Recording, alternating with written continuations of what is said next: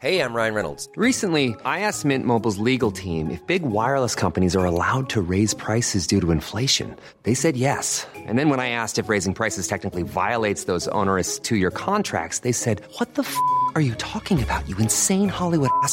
F- So to recap, we're cutting the price of Mint Unlimited from $30 a month to just $15 a month. Give it a try at mintmobile.com slash switch. $45 upfront for three months plus taxes and fees. Promo rate for new customers for limited time. Unlimited more than 40 gigabytes per month. Slows. Full terms at mintmobile.com.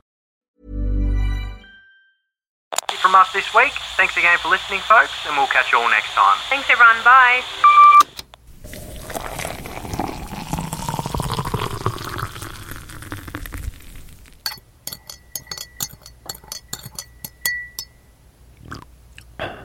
Welcome, everyone, to episode 62 of True Blue Crime.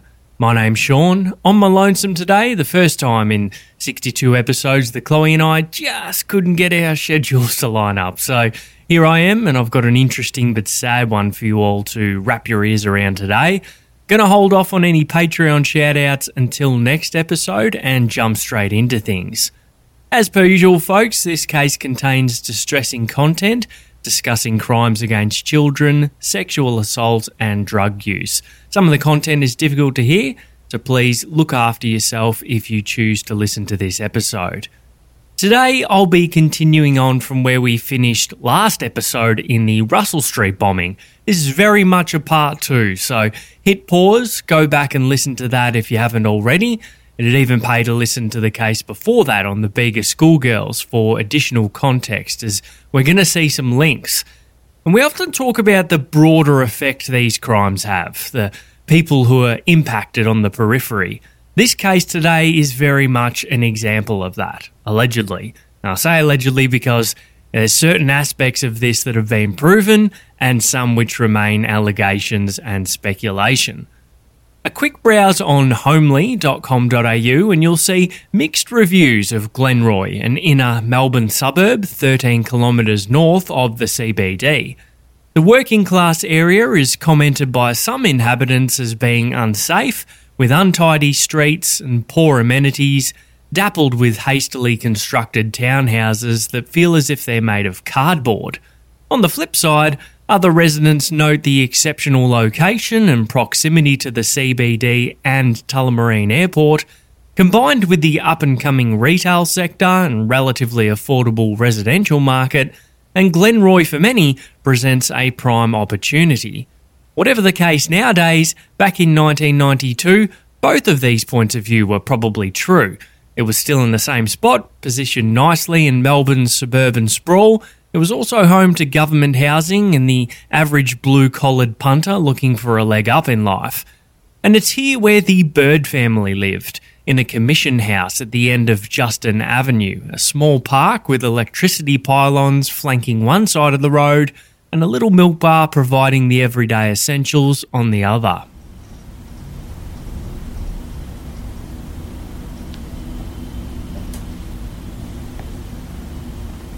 Sunday, 2nd of February 1992, approximately 2 pm.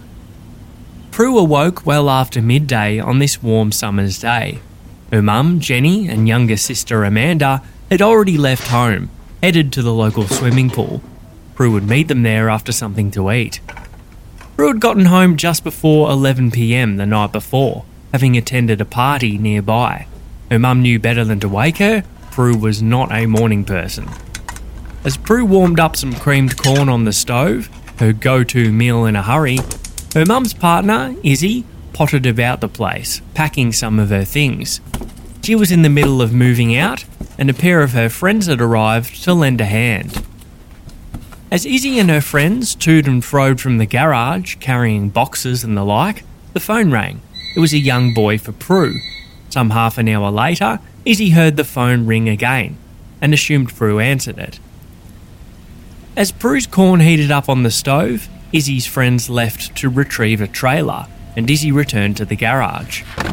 When Izzy's friends returned with the trailer, she wandered back to the house to say goodbye to Prue, and as she did, noticed the front door was open. Inside, the TV was blaring, and a plate of warmed creamed corn was on the coffee table, untouched.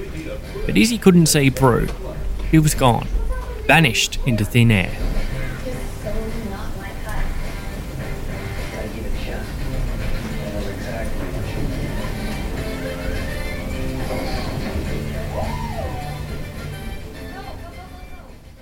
Prue Bird was 13 years old at this time, soon to turn 14. She was in year 8 at Glenroy High, and she wanted to be a makeup artist. Prue was a leader, adventurous, and mature. The Michael Jackson poster on her wall, one of the few clues hinting at her true age. Prue's mum Jenny and her partner Isabel Teatini, or simply Izzy, had been together for a short amount of time. But the change in circumstances, with Jenny and Benny Bird having separated some time before that, had been hard for Prue. So while they were still together at this time, Jenny and Izzy had agreed that it'd be best for Izzy to move out for a little bit while Prue adjusted. But now Izzy moving out was the least of Jenny Bird's concerns, as Izzy relayed Prue's disappearance, and Jenny, unworried at first, began putting the feelers out to see where her daughter might have gotten to.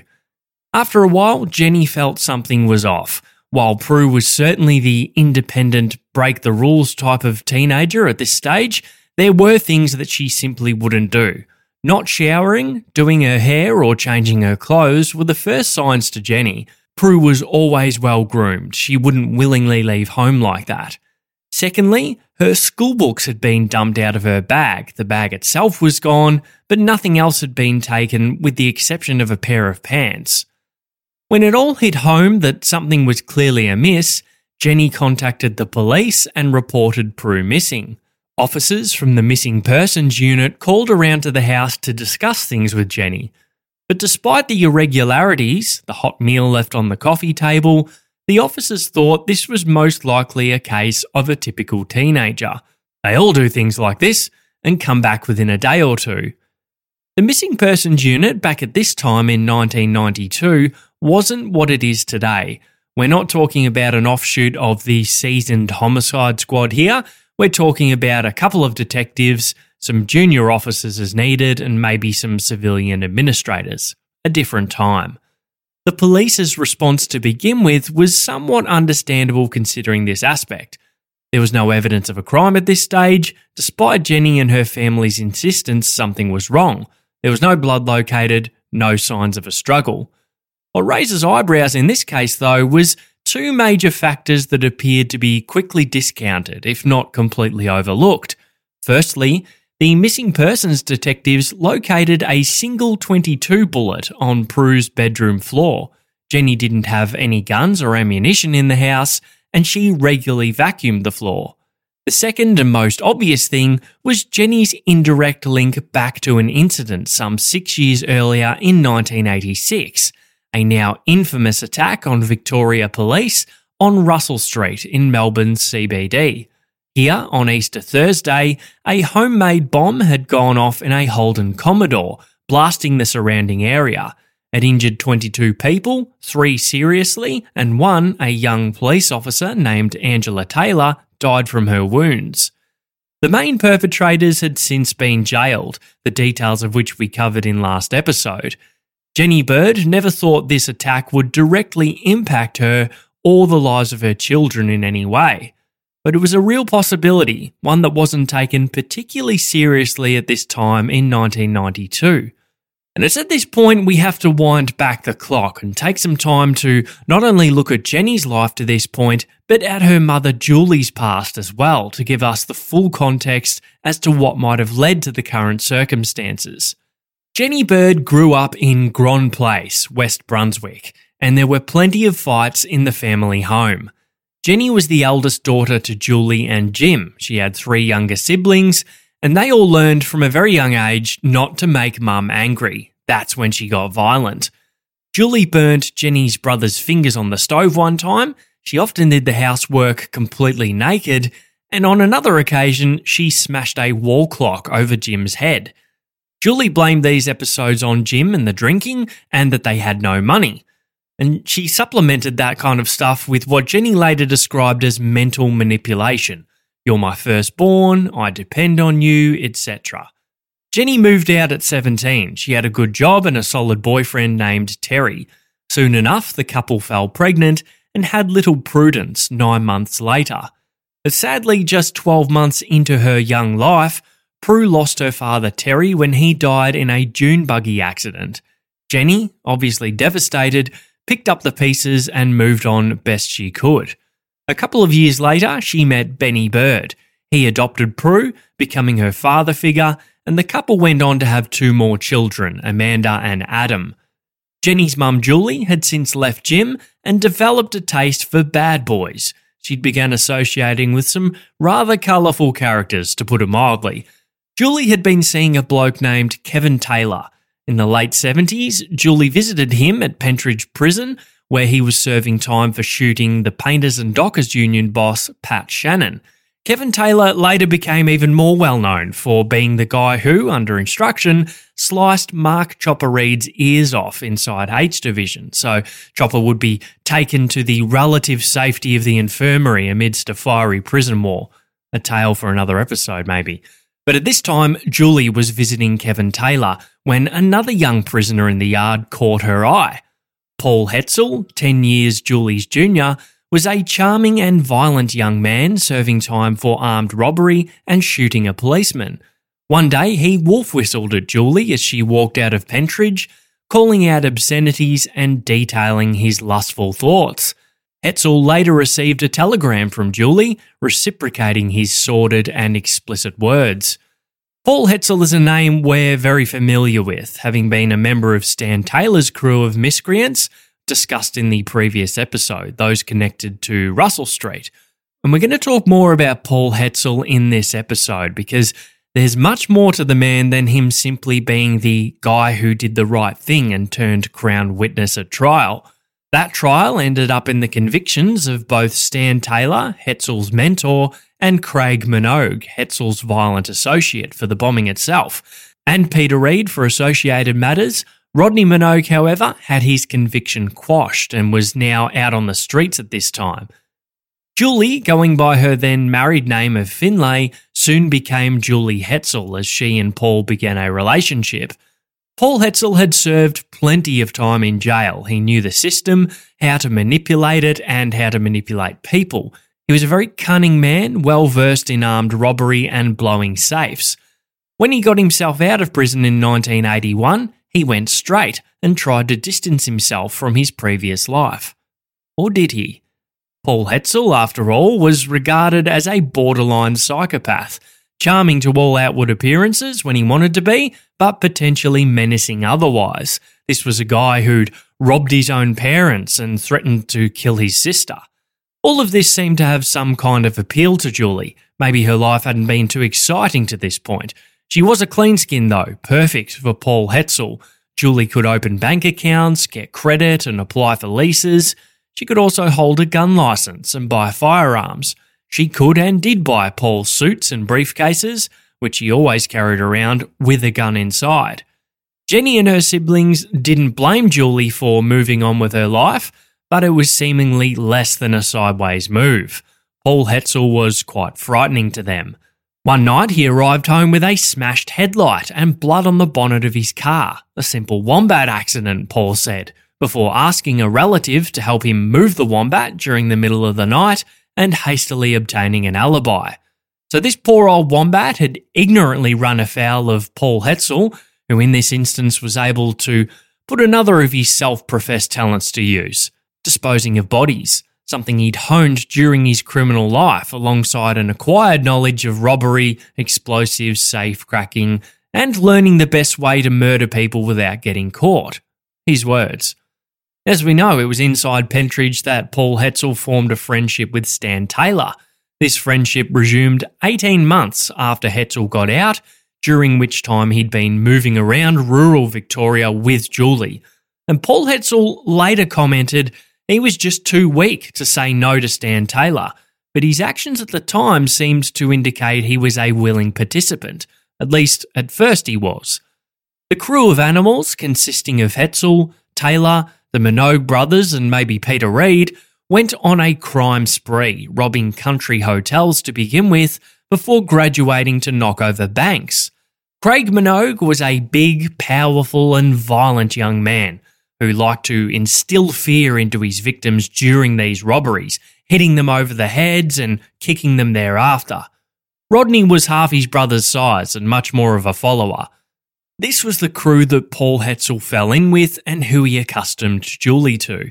And despite the tensions Jenny had with her mum, it was still important to her that Prue and her grandmother had a relationship, even if they weren't best friends. Jenny wasn't a fan of Paul Hetzel. She knew there was something off about the whole thing. You know, they had money when they both didn't work, so it wasn't rocket science. But Jenny had no idea of the depths of Paul Hetzel's criminality at this point.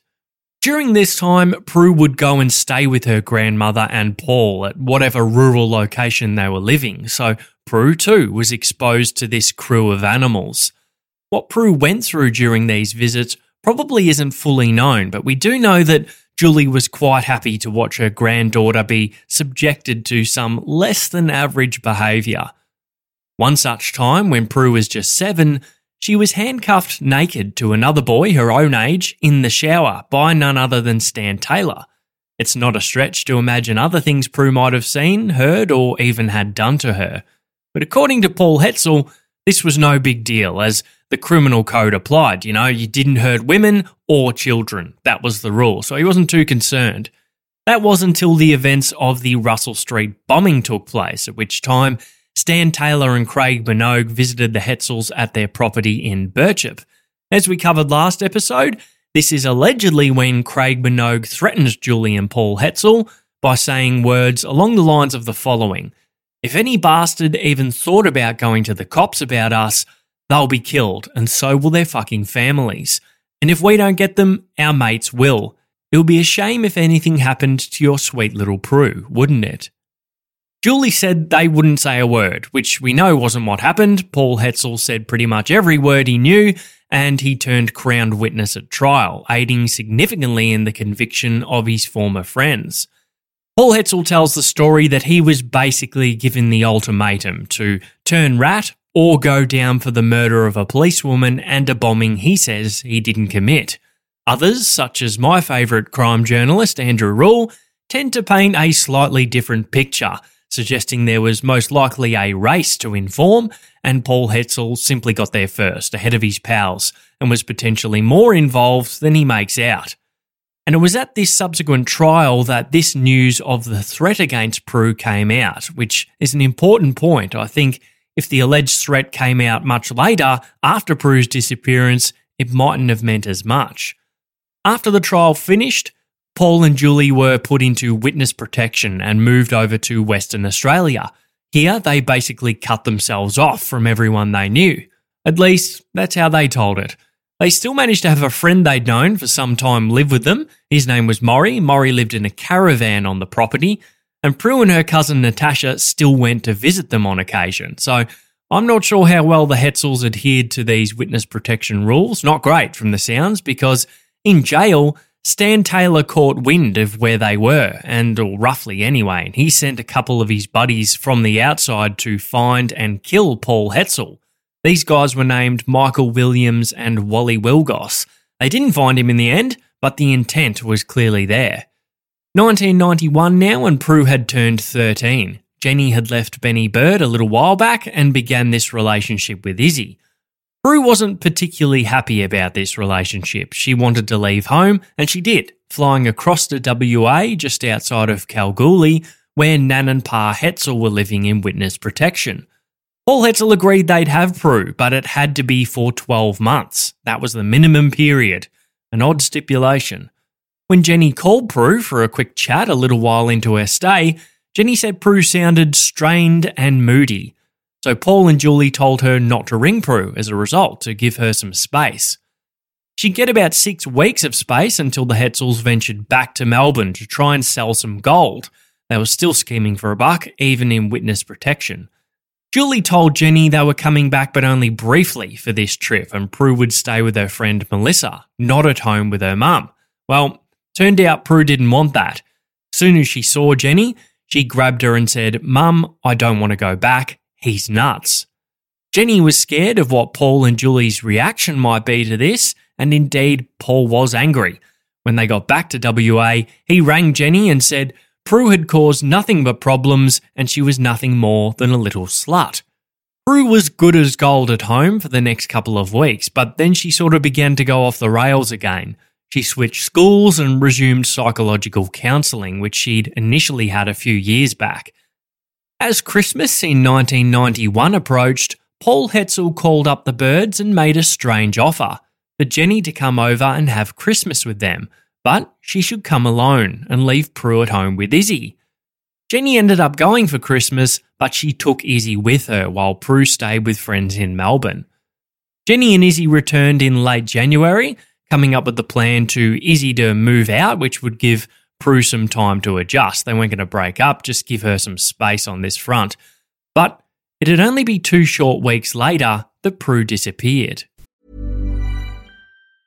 If you thought the only way to get a more defined jawline with natural looking results was through surgery, think again. Juvederm Volux XC is a non surgical injectable gel filler that improves moderate to severe loss of jawline definition and can help you achieve natural looking results with little downtime. Even better, this improved definition lasts up to one year with optimal treatment. No maintenance required. Improve jawline definition for a smooth, sculpted look with Juvederm Volux XC. For important safety information and to find a licensed specialist, visit juvederm.com. That's J U V E D E R M.com. Not for people with severe allergic reactions, allergies to lidocaine, or the proteins used in Juvederm. Common side effects include injection site redness, swelling, pain, tenderness, firmness, lumps, bumps, bruising, discoloration, or itching. There's a risk of unintentional injection into a blood vessel, which can cause vision abnormalities, blindness, stroke, temporary scabs, or scarring. Talk to a licensed specialist to find out if it's right for you.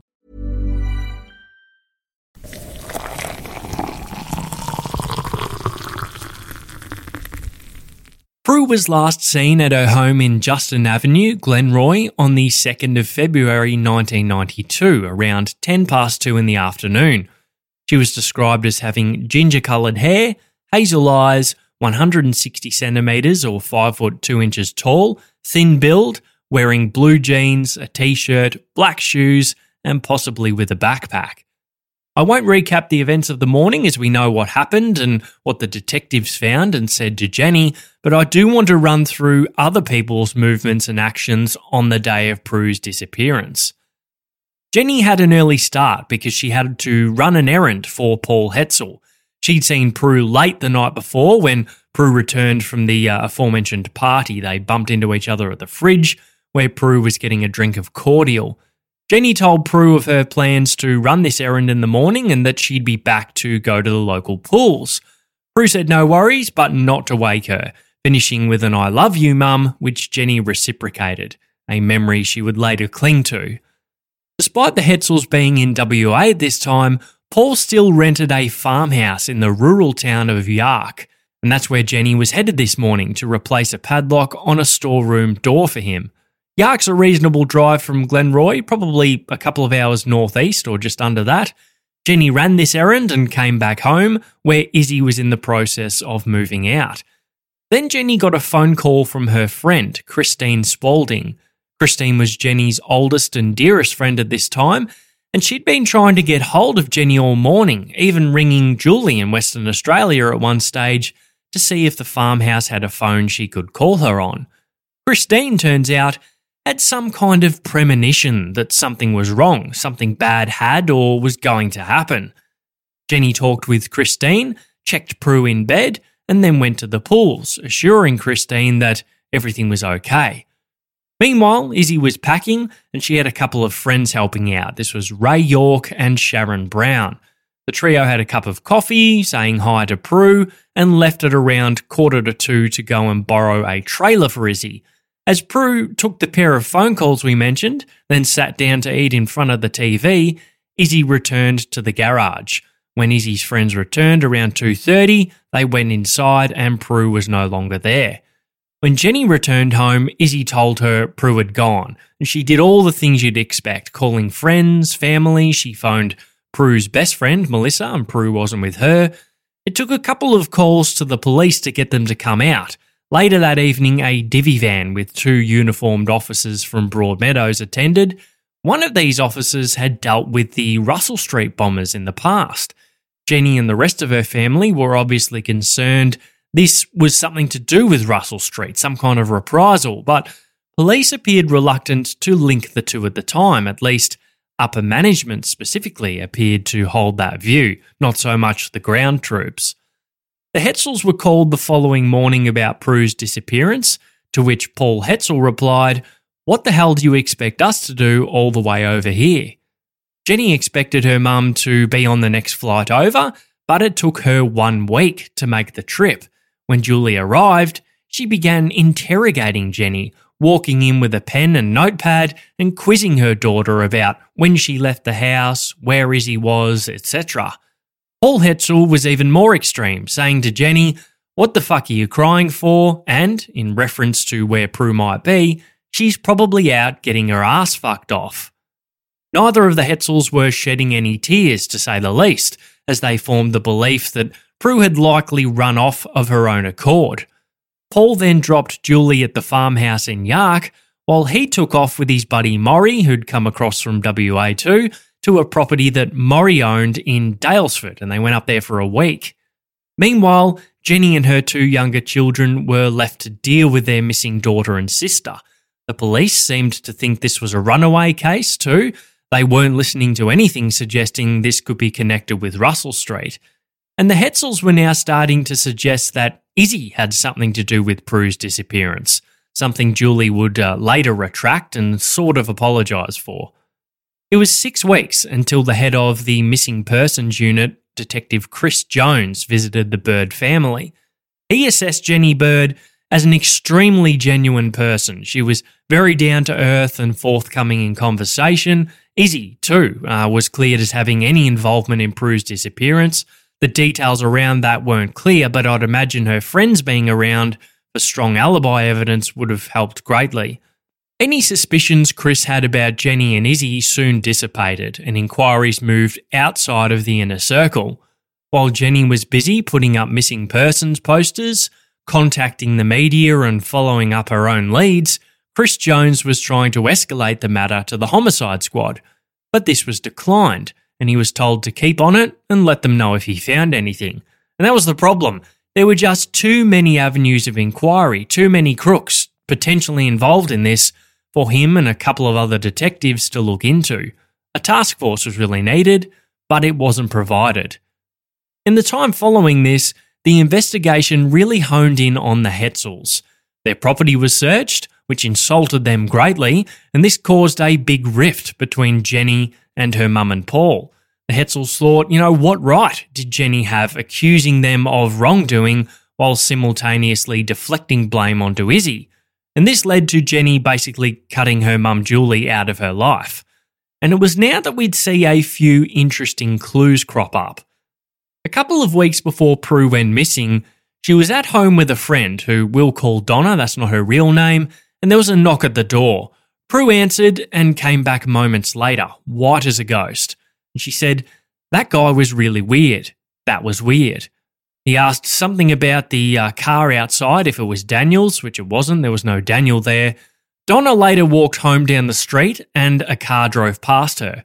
The man driving smiled and waved, but he passed and Donna kept walking, thinking nothing of it. Then the guy doubled back, did a Yui, and began curb crawling alongside Donna, staring intently at her now.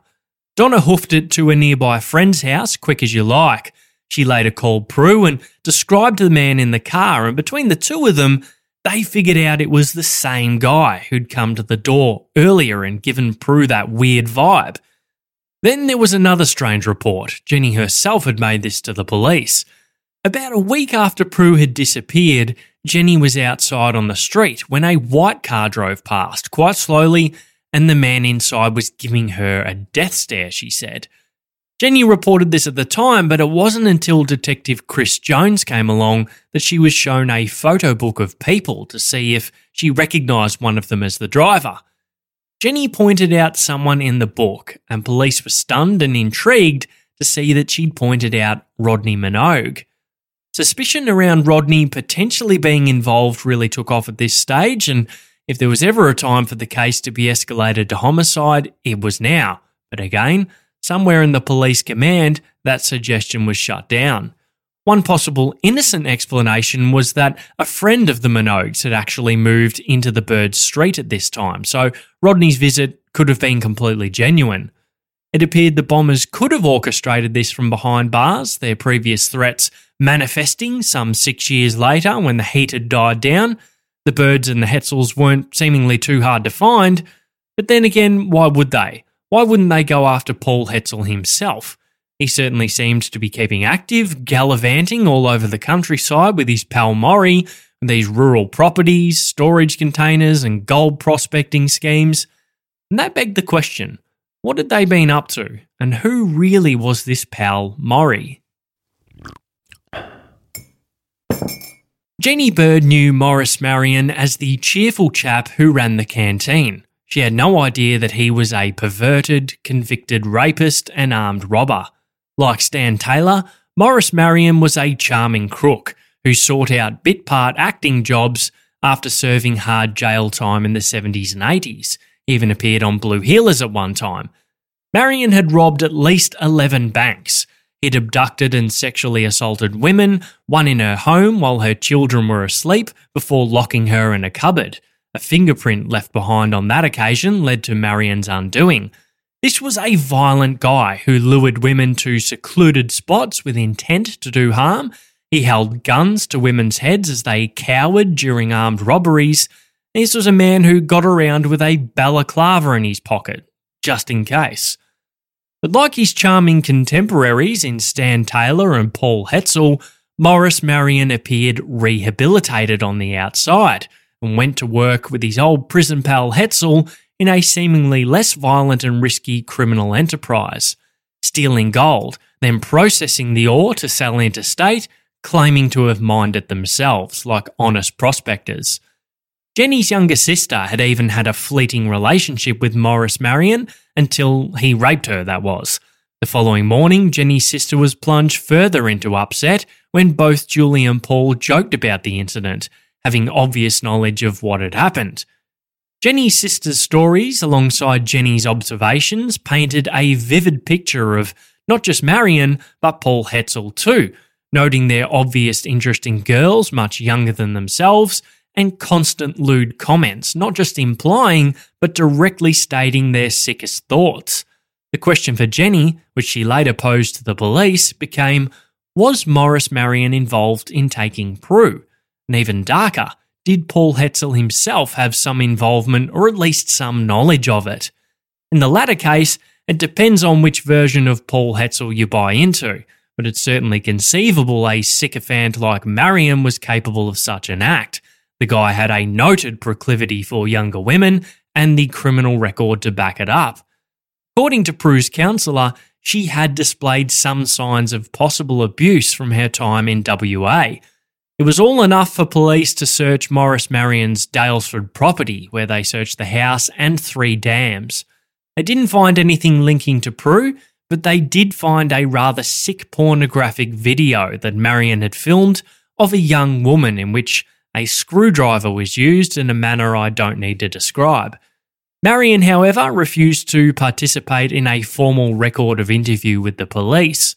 Paul and Julie were hauled in to speak about Morris Marion, and while they didn't go on the record with anything that could be used in evidence against him, they did provide some interesting information. Prue refused to be alone with Morris Marion after she'd gone mushrooming with him one time in WA. When they'd come back to Victoria, she also refused to go in the car with him. Paul also handed over a 22 Smith & Wesson revolver Marion had given him since Prue's disappearance, but Checks showed this hadn't been used in any known crimes. Other things investigators discovered made Morris Marion look even more suspicious. He'd been seen driving near the Bird household in the weeks before Prue disappeared, something he said was common for him. He travelled through the area.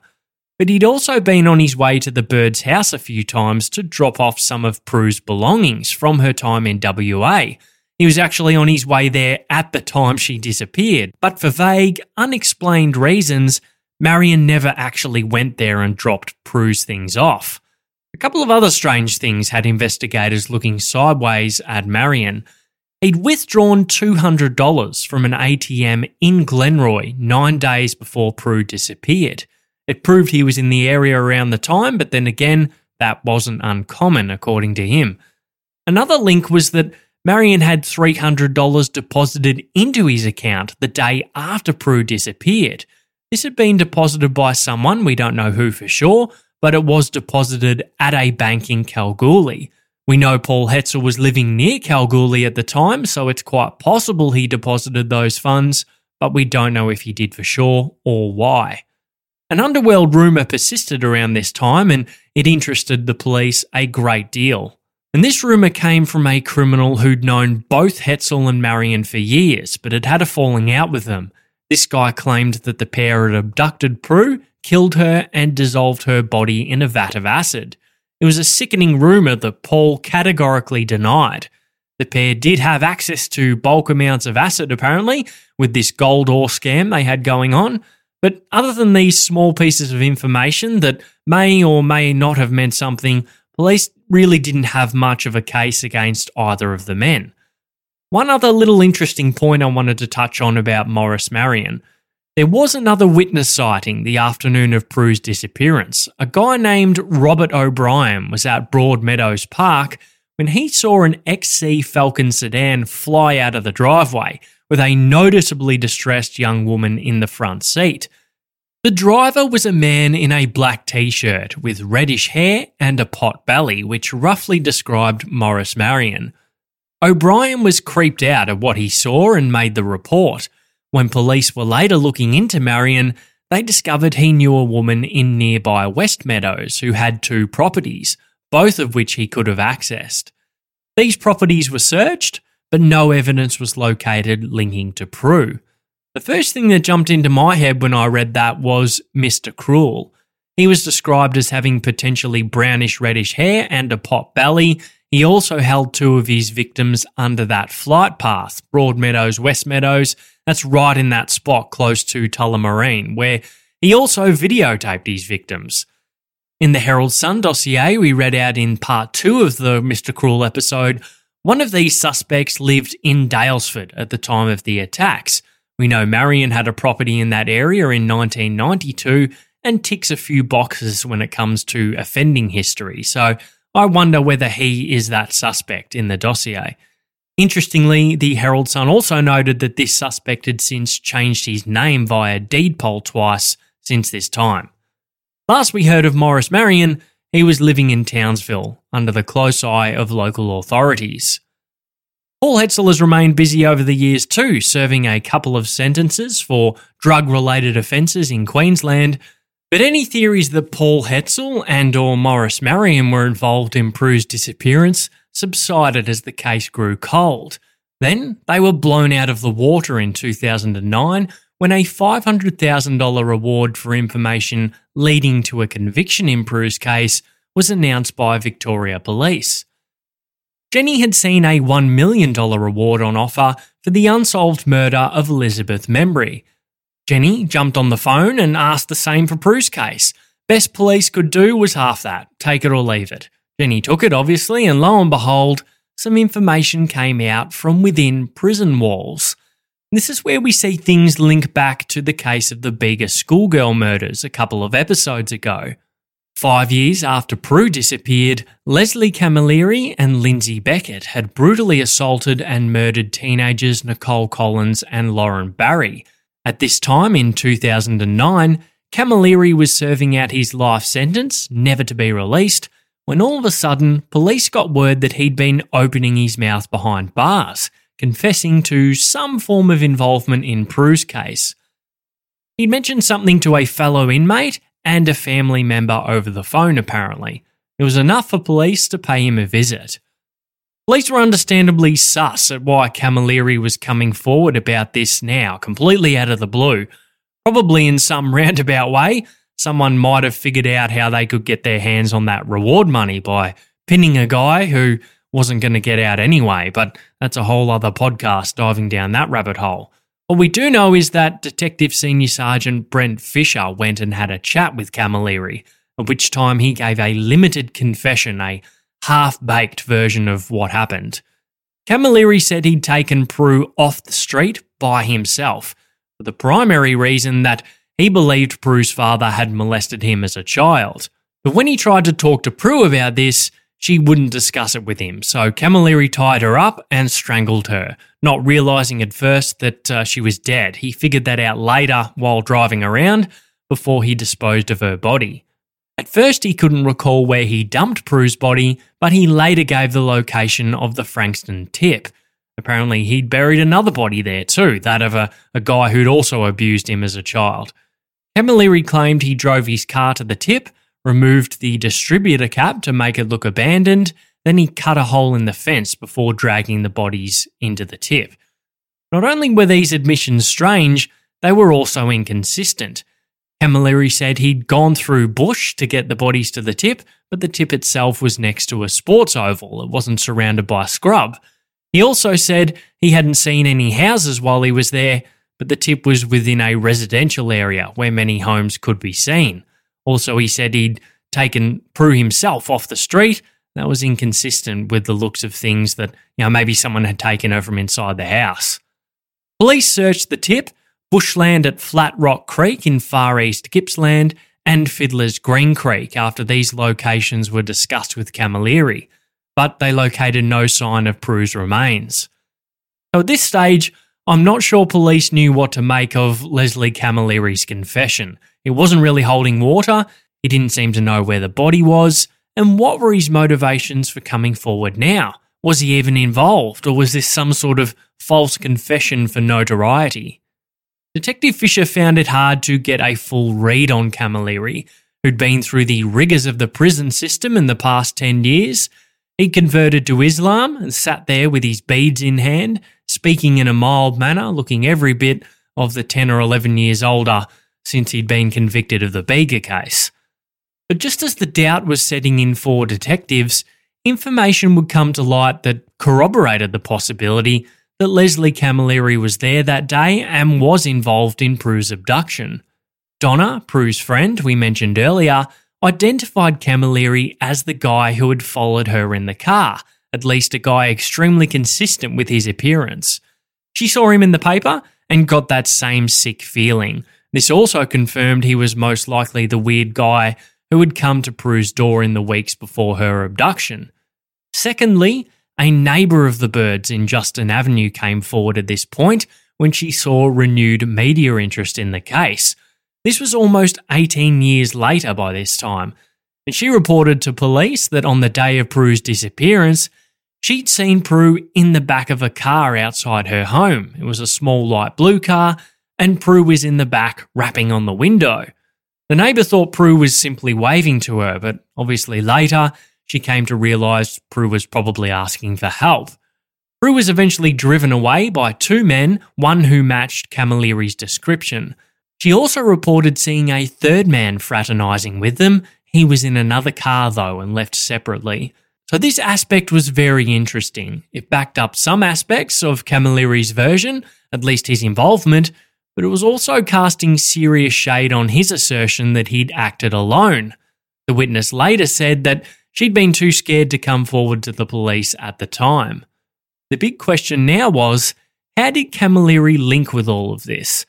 And the answer was in degrees of separation and the vast, insidious nature of crime. It was established that Les Camilleri had a friendship with a guy in Melbourne named Mark McConville.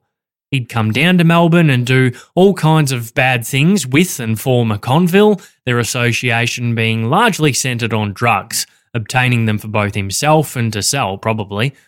Mark McConville was a seriously bad guy. He was dead at this point in 2009, had been for about six years after years in prison and abusing amphetamines.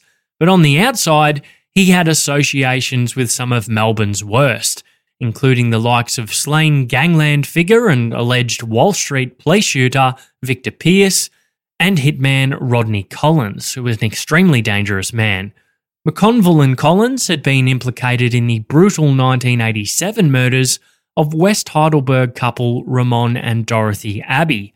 Collins was later convicted, McConville beat the rap and was acquitted. We could talk more about that case and Mark McConville for an entire episode, um, we might do so. But for now, his connection to Prue Bird's case was getting more solid. McConville drove a small, light blue Ford Laser at the time, which matched the description of the car seen by witnesses outside the Bird home. Alongside stitching together Camilleri and McConville's connection, police were able to ascertain two other aspects.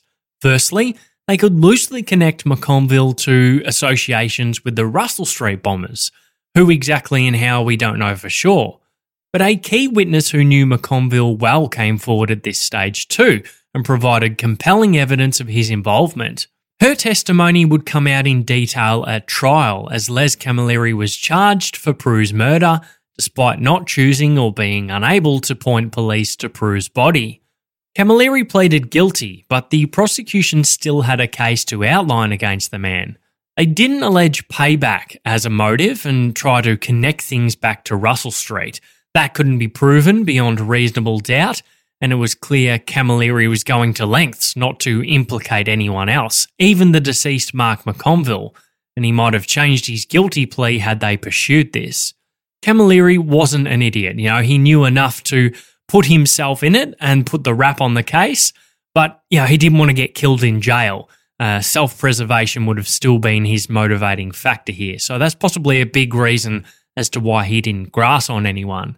But prosecutors didn't buy Camilleri's tale in its entirety, and they pretty convincingly linked Mark McConville. The bulk of the prosecution case was built around three key witnesses.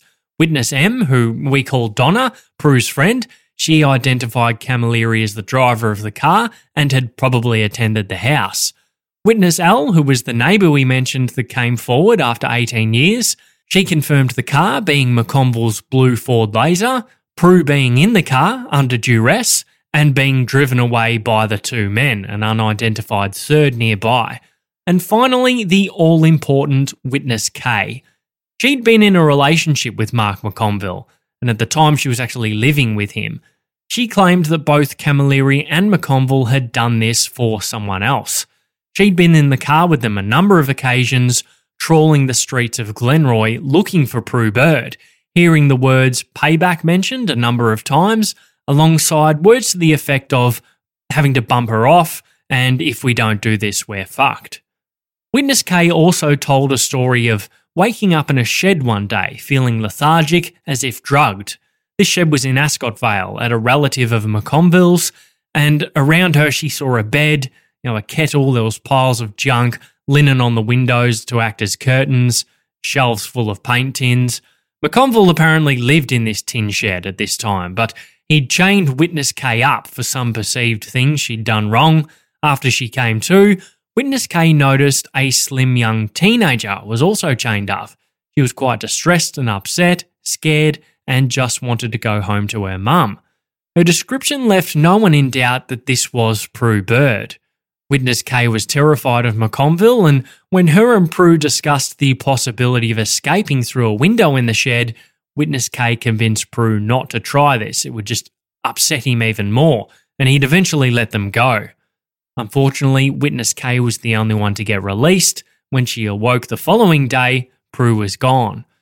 Her story was rigorously cross examined, with the defense pointing out her past of amphetamine use and accusing her of lying about being unaware of the reward on offer.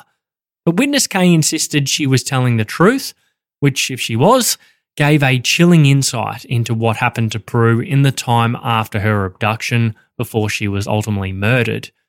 Jenny Bird gave a moving victim impact statement, which I won't read as it's quite upsetting, but essentially she pleaded directly to Camilleri to reveal the location of Prue's body, hoping that he had a sliver of decency inside him still.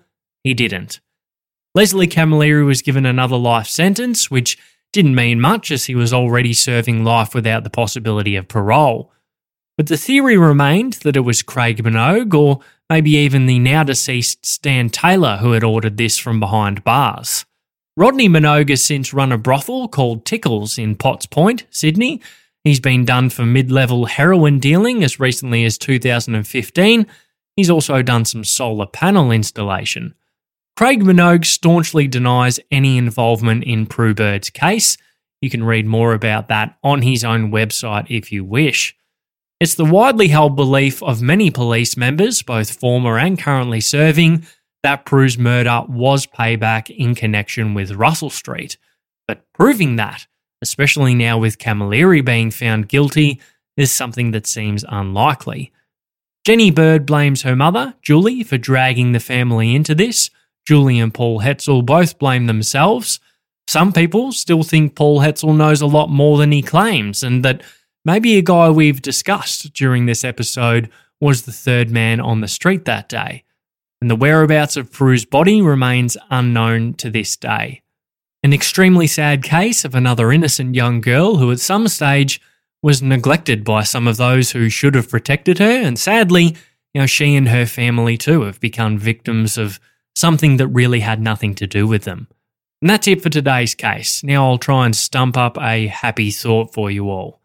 I want to give a shout out to my wife Amy for uh, completing her graduate certificate uh, just recently. She's um, uh, a teacher, my wife, and she's so she got her uni studies in that. But this year she's undertaken a, a post grad uh, sort of certification. So it's been a, a, pretty tricky thing to fit in with me working full time and uh, doing the podcast sort of full time as well. On top of that, and then she's had to wrangle our two young kids for the better part of this year amidst lockdown, and so it's been uh, pretty full on for her. And uh, I'm not sure how she's managed to fit it all in, but she has. So uh, I just wanted to uh, say well done and congrats to her. And that's my happy thought for this week.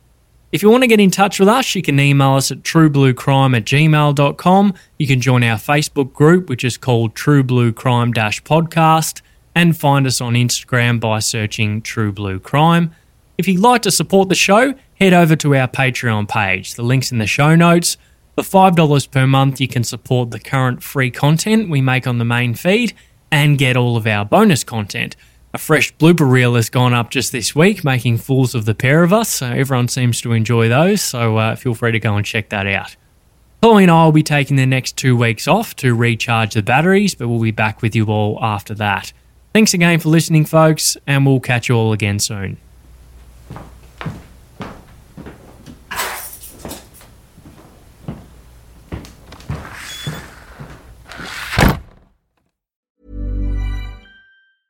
Planning for your next trip? Elevate your travel style with Quince. Quince has all the jet setting essentials you'll want for your next getaway, like European linen, premium luggage options, buttery soft Italian leather bags, and so much more. And is all priced at 50 to 80% less than similar brands. Plus, Quince only works with factories that use safe and ethical manufacturing practices. Pack your bags with high-quality essentials you'll be wearing for vacations to come with Quince. Go to quince.com slash pack for free shipping and 365-day returns.